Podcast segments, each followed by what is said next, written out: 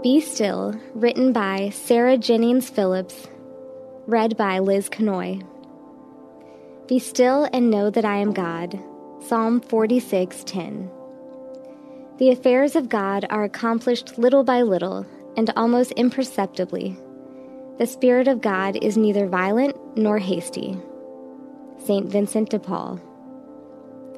The past several weeks have been filled with jam packed schedules, crowded airports, chattering children, and blaring cell phone ringtones, a never ending stream of noises, technology, and motion. It seems the older I get, the more those lazy summer days of childhood feel like fairy tales from another life. If you're American, you're probably just as busy, if not busier than I am right now. We're a country filled with activity. Studies show we're some of the most sleep deprived people in the world. We work long hours, come home to more work, completed with the television blathering on in the background, before collapsing into bed to repeat the process again the next day. Why do we live such frantic, hyperstimulated lives? Sometimes it's out of a sense of obligation. We feel it's a sin to say no, so we overextend ourselves, trying to fill the role of savior for everyone around us. Sometimes our frenzied lives stem from a sense of inadequacy. If I work hard and accomplish such and such, I will have value. Sometimes it's a mode of escape. Burying ourselves in work or in a TV program keeps our minds off life's disappointments. And sometimes we've just lost sight of our priorities, defaulting to the heightened pace of the culture around us, unaware that we've let our downtime slip away little by little. Regardless of why we're living in the fast and loud lane, deep down, we all know we need to get out of it. Our souls crave peace, stillness, and silence.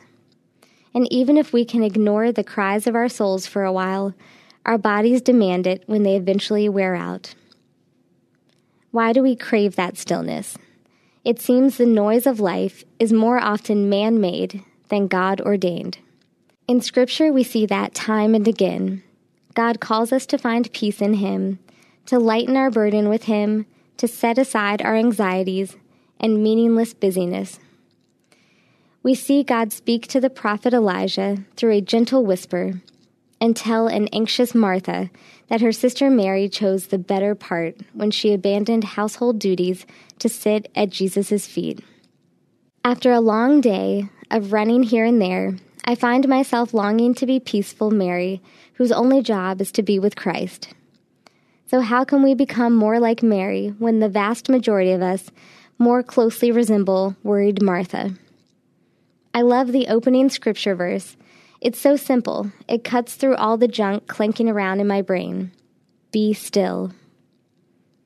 In the midst of the activity surrounding her, Mary made a simple choice to sit and be still. You and I can make that simple choice too, even when life seems to be pressing on all sides. It may be awkward at first. We may be tempted to grab for the remote or cut our time with God short. But by seeking stillness, we are effectively saying, Nothing else is as important to me as you at this moment, Lord. When I've spent time at our local adoration chapel, a place void of constant noise and movement, I find I am never sitting in an empty room doing nothing, but a place filled with God's presence and love, a place I can truly know God. Intersecting faith and life.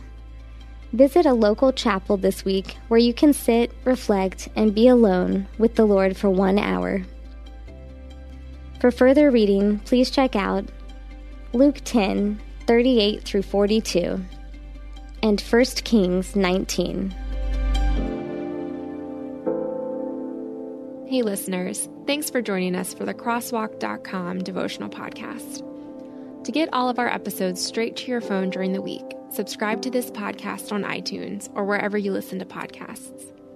To find more devotional content like this, head over to crosswalk.com.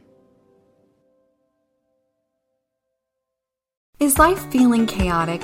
I get it. I'm Rachel Wojo, host of the Untangling Life podcast.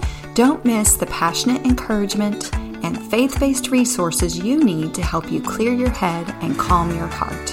As Shell says, it feels like Rachel always knows what I need to hear. She keeps it real and is so humble. Her podcast is just the cherry on top. Enjoy Untangling Life with Rachel Wojo on lifeaudio.com or your favorite podcast app now.